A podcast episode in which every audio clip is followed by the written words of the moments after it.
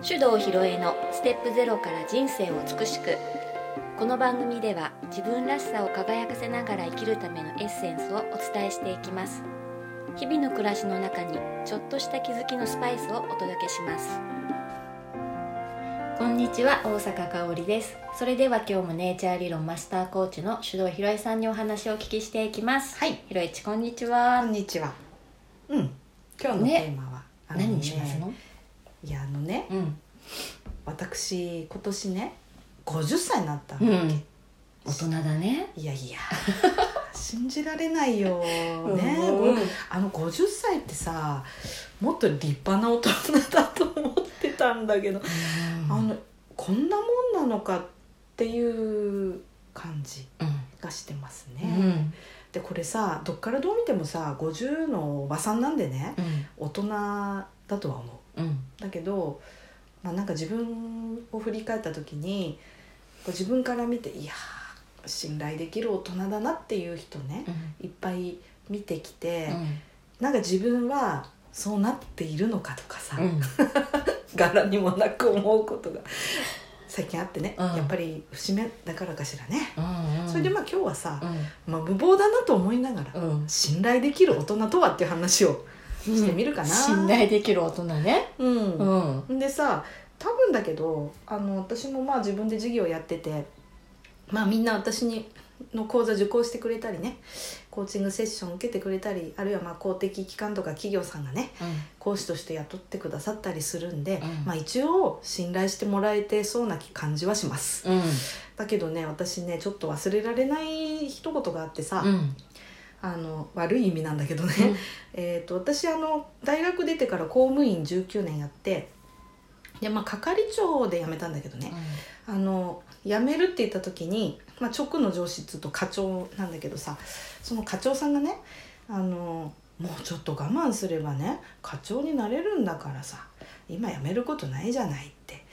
でそんなこと言われてもさ私それが嫌で辞めたいって言ってんだからさ、まあなのでですね全然そんな効果なかったというかむしろねまあそれが嫌で辞めるんだよってね。そしたらその後に今はねあの市の職員っていう後ろ盾があるから信用してもらえるけど一人になったらねそんな信用どこにもなくなっちゃうんだよって脅された そうなんだ。の。うん、でその時にあこの人は札幌市の職員っていう看板で自分を保っているんだなって思って、ちょっと残念に思ったわけですよ。うんうん。まあ、それまではさあの、まあ、好き嫌いはいろいろあるとしても仕事をしっかりできる人だし優秀な課長さんだなって思ってたもんだからね、まあ、そんな感じでさあのその時自分自身の信用度とか信頼感っていうものが私は大きな組織に所属していることによってえ私にくっついているものであってね、一人になったら本当に誰も信じてくれないのだろうかっていうさ、うんうんうん。一瞬だけどそういう不安感を持ったのを覚えてんだよね。うん。で、まあ、確かにさそのなんかなんていうのかな名刺交換したりさいろんなとこで会った時にさあのそういう自分の身分みたいなことを言う人は少なくないですね。うん。うん、でこれまた先週もねドラッカーの話ちょっとしたんだけど私ドラッカー読んでてね面白いなと思ったんだけどさ、あのお仕事は何ですかって聞かれたら「え何々会社で経理の仕事をしています」とかね言う人いるけど、うん。それはあなたという人物をね何も説明していませんと。うんうん。うん、でむしろその仕事の中身すらねちゃんとあの言ってないよってうんいうのを聞いて、ああそうだよなって思ったの。だからあの勤めてる組織がどこだとかっていうことによってその人の信用度が決まるってことは本質ではないなっていうふううに、ん。うんその時思ったし、まあ、逆にそれ言われたことによってあのまあなんだろうな何クソ根性じゃないけれども一人でやってもね手動広えという個人を信用してあの仕事をさせてくれる人がねそういうお客さんがいっぱい増えるように頑張ろうっていうふうに思ったっていうのもああったんだよあね。うん、でさそのまあ50歳になってそういう自分なりに信頼感のある大人ってどんなものなのかなっていうのをいろいろ考えた時にさやっぱりそのそれまでの人生がさ、うん。そこにやっぱ当然だけど現れるよね。そうだね。うん、で人間経験してないことはやっぱりできないし、うん。頭で分かってるだけのことっていうのは実践が足りないとさうまくできないのでさ、それは年齢関係なくそうだと思うんだよね。まあ、だとしたらそうやって、まあ、ある意味時にはさでっかい組織に寄りかかってた自分もいたかもしれない。あの時期的に一時期そういう時もあったかもしれないし、えー逆にその組織にいることを隠した方がいいかなとか、うん。思った時期もあっていろいろだったけどうーんまあ組織人としてこう叩かれたりへこんだり、えーおいろんな目に遭いながら作ってきたアイデンティティとか行動パターンっていうのもうん。今の自分の中には確実に存在しているわけだようん。ね。で、えー一人でやるようになってそのある意味大きい看板を下ろした時にねあの自分がどうやったらこう信頼に値する人物だって思えて思ってもらえるかっていうことはまああの一時期は過剰にうん。意識してうん。やってた時期もあるしでも結局ぐるっと一回りした時にあなんかハリボテみたいにね自分をよく見せようとしてもなんか結局は化けの皮は剥がれるもんだしその自分で信用してもらえるような状態を作るのが一番かなっていうのが今っていう感じうなんだよね。ん。まあだからそのいろんな人を見た時にあこの人はすごくこう信頼感のあるちゃんとした大人だなって思える人をに出会うとなんかすごくすがすがしい気持ちと言いますか、ううん。ん、なんか話してて楽しいなとかね、居心地の良さとか、っうん。ていうのをすごく感じるんだよ。そうなんであそうそうだよね。うん。でもねな、うん。なこの人は何をもって本当に信頼できるんだろうとか、うんうん。改めて考えると、うん。自分の感感覚なのかな？何なんだろう、多分かおりんはネイチャータイプでいうと1持ってるからさ、えっ、となんか仕事がどうこうとかじゃなくて、うん。その人が本音で語ってるかどうかとまあか、そうかそこを見てるのかな、うん。が一番気になるんじゃないかなと思うし、あとまあ私はねうーんなんていうのかな。あの知的な人が好きなの。やっぱりそうなの？でこれはねちょっと行き過ぎだっていうふうにツッチーには注意されることがあるんですが、会話の内容がうーんあまりにもうん。こう、なんて言うんだろう。し稚拙って言ったら言い過ぎかもしれないけどね。ちょっとこう知的好奇心を刺激されるような会話ができる人だとすごくあこの人は素敵だなってうん。思って多分あの信用度も高いかもしれない。でこれはね知的っていうのってさそのなんていうのアカデミック的にさ学術的に優れてるっていうことだけではないんですよ実は。難しい、うん。ん。あのね一つのあの道にすごく秀でてて、だからね別にあの学歴とかじゃ関係なくて芸術家だったり職人さんだったり、まあ、ここら辺で言うと漁師さんとかだったり。うん。その一つの専門分野について語れるものを持ってると知的な感じってするの。ああでもそれわかる、うんこううん。自信を持ってそうそう。のこう一本柱がなんかあって、うんうんうん。信念があってそうそうそう。っていう感じなのかな。そうそうそうそう、うんうん。でそういう人が信頼できる大人感を感じる。ああ私も一緒かもじゃあ、うん。それは本音で出てくる話ですもんね、うん、そうだよね、あの聞きかじったこととかさ、うん。知ったかぶりじゃないっていうのはすぐわかるよね。わかるのね、うん。まあ、そういうことなんだけどそれともう一つはね、あの古臭いって言われるかもしれないんだけれども TPO にあった礼儀作法がちゃんとしてる人。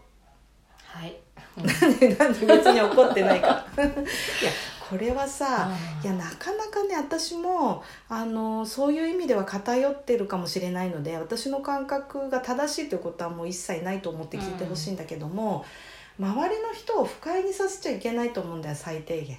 うん。うん、であの例えばだけどねかおりんなんかさあの4あるからさ、うん。割とこう例えば飲んだ席でうん。はしゃいじゃって、うん。タガが外れちゃうと可愛いとかじゃん。うん、そこが可愛いのかどうかはわからないけど。可愛いよ。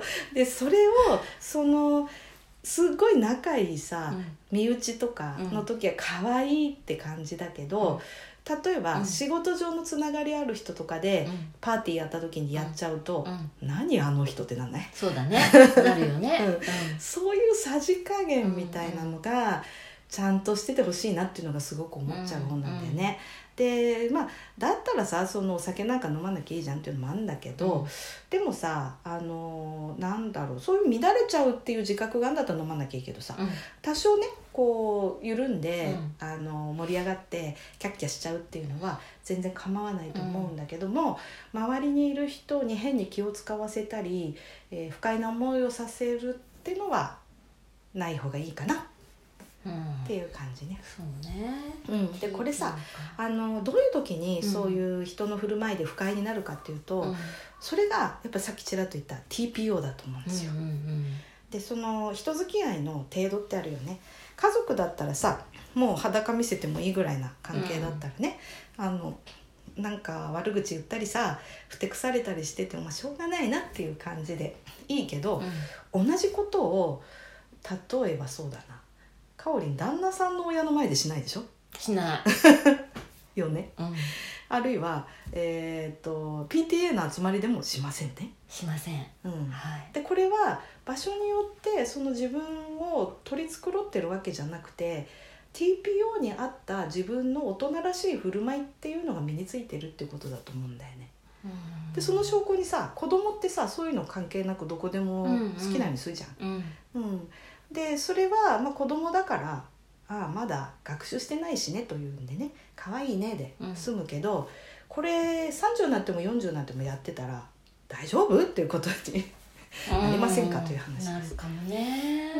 うん、でねまあそれはまあ自分のことってさなかなか見えないじゃない、うん。だけどさ誰か周りの人を見た時に大丈夫かなこの人ってね、うんうん。なるんだよね。うん。そうなった時にあのこれは人の振り見て我が振り直せじゃないけども、あの私はどうかしらってね思うとか、うん。あるいはちゃんと注意してくれる人がいるといいね。私もね実はね飲むとさだらしなくなる方なんですよ。それであの知ってると思うけど、うんそんなことないよ。いやそれでねそれはスッチーにめっちゃ注意され本当。た、うん、あの楽しむのはいいけど、あの北海道弁で言うとね「おだつ」って言うんだけどさ。うんうんうん。小田ちゃんもねうんってね。おだつのどうなの?」って言われて、うんあちょっとそれは大人としての信頼感に傷がつくなとうん。思って、まあ、気をつけるようにした。だけどそのあのなんていうの変におだつっていうことがなければあの別に飲んで楽しんでてもあこのぐらいで大丈夫なんだなっていう感覚をまあつい数年前に身につけたって感じ？えそうなの？いやまあそんな感じだね。うん、まあそれでねなんかこうなんで私がそういうこと気にするようになったのかなってやっぱこれもねその長い社会人経験の中で組織で働いてた期間も長かったからかもしれないね。いろんなパターンの人を見てきたわけ。うんうん。うん、でその中であのなんていうのかなやっぱこういう人とだったら一緒に仕事してて楽しいなとかあの悩み打ち明けても大丈夫そうだなとか、っていう人とのうまい距離感とか振る舞い方っていうのを学ばせてもらったなと思うんだようんうね。ん。で、まあ、役所勤めしてるとねあの、まあ、役所っていうのは良くも悪くもめったにクビにならないうん。組織でしょ？うん。はいだからあの結構危ない人もいます。はい。端的に言いますとねシュランとか。いるんだよね、うんそれであのある時ねあの一緒に仕事してた人で、まあ、同じく係長だった人で私よりちょっと年が上だったんだけどものすごくで仕事できる人なの、うん。頭いいっていう感じ、うん。でああこの人できるなーって。そしたらね飲み会の時びっくりしたの。まさにねシュランですよ。うん。あのね本当に別人みたいに人の悪口言ったり、えー、と愚痴とか暴言。うん。うん。でねあのベロンベロンになっちゃってね大事なカバンとかね忘れてきちゃったりとか結構しょっちゅうですごくびっくりしたのね。でもそしたらねあのそういう組織ってさ何年かごとにあちこち移動するからどっかでその人と一緒になったことがある人必ずいて「うん。ああまたあの人」って、あの人もったいないんだよ。あれさえなければさもうとっくに課長だと思うんだけどね」っていう人がいたわけ。そっかーと思ってさ。で相変わらずね日中の勤務時間内はすごくさ仕事バリバリできるしいいなって思うんだけどさやっぱり酔った集体見ちゃったらさあの人どっかで私の悪口言うかもなとか、うんうんうんうん。思うよね。うん。まあそれでああ確かにみんなねこの人あれがなければって言うけど本当に損してるなって思ったんだよね。うん、なんだね。そう。でこれってさその誰にでもそこまで程度悪くないとしても誰にでもあるような気がするの。うん、例えばそうだな心配事を持っちゃった時に引きこもっちゃってね、うん。えメールとか LINE とか来ても一切返事しなくなる人とかさ、うん。いるよね。うん。と周りの人さ困っちゃうよね。う。うん、なんか生きてんのかなとかうんうんうん。事故にでもあったのかしらとかね。でただ単に本人が気分落ち込んで誰とも話したくないんですっていうことでやってることなんだけど周りの人はそうは見ないじゃない、うんとかね。まあいろいろそんな種類とか程度の違いはあっても誰でもやってる気がすんだよ。うん、でねこれはねなんか私がそういう気分なんだからほっといてよっていうのもありだ。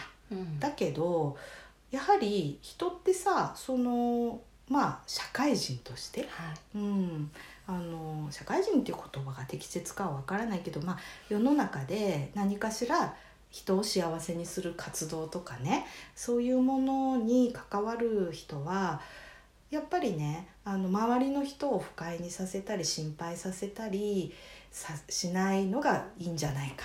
って思うんだよな。うん。考え方古いっすか、いやでもねこう人として一緒に付き合いたい人はやっぱりそう、うん。不快にさせられたら私は嫌だから、うんうんうんそっからもう切っちゃうよね。ねっていうことなのね。うん、でこれはねちょっとあのよく誤解されるんだけどそのうーんと相手を不愉快にさせないために相手のねその相手に合わせてこうなんていうの振る舞いを変えるとかそういうことではないんだよね。あの常にねこう全方位的にあの有効なこうそういう付き合い方をするといううんうんそういうことかなと思います。うんそっかそれが信頼とか信用うんのうんおける人みたいうな。ん、じゃないかなと思うんだよね。でそこまでできてると肩書きとか地位とか関係なく本当に素敵な人だなっていう感じで付き合える気がするんだよね。で私なんかまあ仕事でさ経営者の人と知り合うこととかまあわりかし多いんだけどもあのたまにね「え何々社長と知り合いなの？すごいね」って言われる時あって。うんいやそれはたまたま仕事をいただいたんでっていうことなんだけど、あのそういう付き合い方してると多分ねさっきの酒乱の係長さんみたいな感じでね あのなんていうのかな、えー、と相手の、うん、表面的なところだけ見てるんで自分も表面的に取り繕っていいところだけ見せていてっていう感じになりがちだと思うんだけど。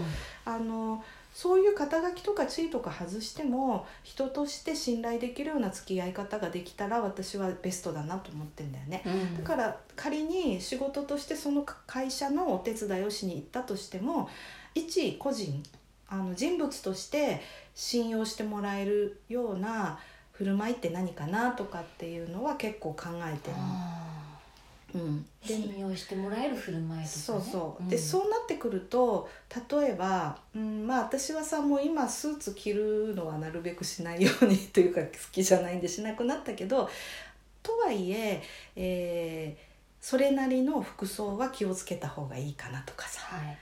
やっぱりちゃんとメイクしていくべきかなとか、はい。うん、それまたよく言う TPO ね。それはもう服装面、うん。見た目での TPO だけど、うんでそれはその自分をよく見せるって意味じゃなくて人物として相手を不愉快にさせないとかあの信用してもらって不深いお付き合いにつながるように相手に対する敬意を表する意味。っていうふうに思うわけですね。言葉遣いとかも、うん、そうそうそういうことそういうこと。うん、これもねあのータメ口別に私ポッドキャストめっちゃタメ口でやってるけど、うん。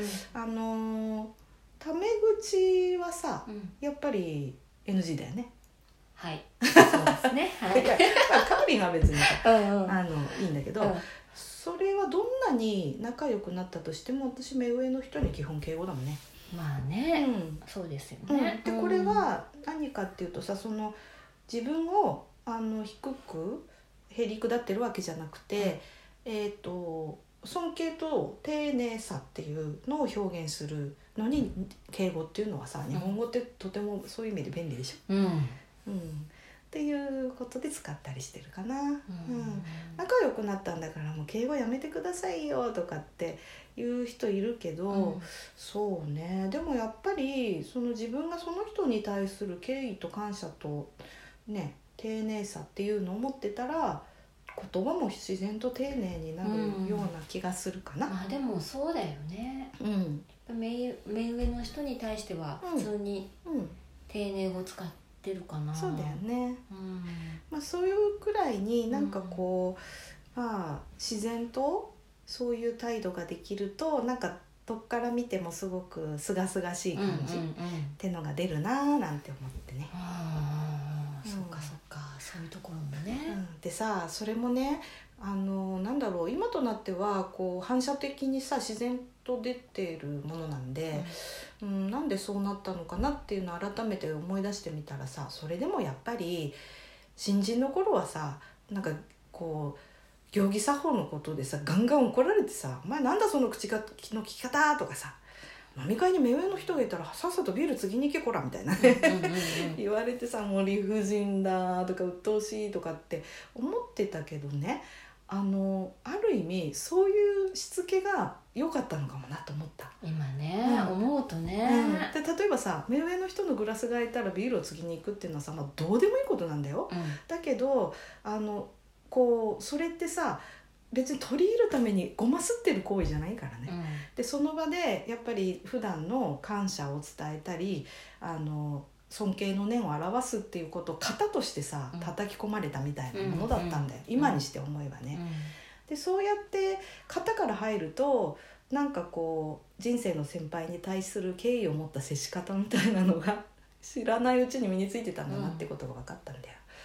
だからあの今別にそういうね堅苦しい行儀作法とか古臭いって思う人もいるかもしれないけどさうーんなんかなんて言うんだろう日本人らしい美しさとかっていうのってそういうところにそこはかとなく現れるんじゃないかって気もするのね。うんそうだね、うん。まあこれさ例えば韓国私1週間ぐらい仕事で行ってた時びっくりしたけど1歳でも年上だったらもう超へりくだんなきゃいけないからね、お酒飲む時口隠して飲むみたいな、横向いてとかね。あそうそうそう。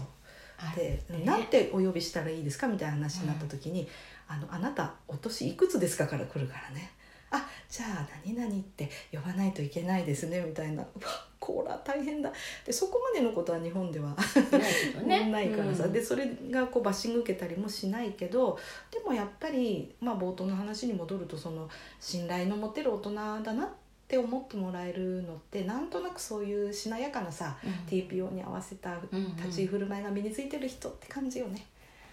いやーねそういうのは自然と身につくものなんだろうけどちゃんと私も教育受けたんだろうかって不安になっちゃうね。大丈夫じゃない、大丈夫かなうん、だって見た目全然もうちゃんとできてるもんね。できてますかうん、ねだからねあのなんだろうな。うーんとあいずれね自分で授業をやって自分のやりたいことで身を立てていくっていうのはみんなやった方がいいんだけど、うん。あの最初さ会社に勤めるのは悪くないなと思うな行儀見習い的な意味、そこでさその全方位的に好感度が高い立ち居振る舞いっていうのが分かると思うね。うん。うん、だからあの全くそういう経験なくポンとこう例えば起業したとか、えー、と学校入っ卒業してすぐ家に入っちゃったとかっていうふうになるとそういうトレーニング期間がゼロなんでやっぱりあのパブリックな人との距離感を作るのが上手にできてない人もいるんだけど、そこでやっぱり苦労するよね、うんうん。うん。あの誰からも教わってないと。だからこそもしそういう環境にいる人はなんかくだらないと思うかもしれないけどよくよく人間観察して、うんうん。その取り繕ってねあのごますってるサラリーマンじゃなくってちゃんと周りに対して好感度と信頼感っていうのを醸し出してる人の立ち居振る舞いを見て学ぶといいかもね。あーうんちゃんとね意識してね、そうそうそうそう。んんんで子供にねしつけをするっていうのはさ親ができてないことは子供は絶対できないので、まず自分がその全方位的にさ周りを不快にさせない立ち居振る舞いができてるかっていうとこを点検して、うん。それを子供に見せるだけでいいのかなって思うけどね。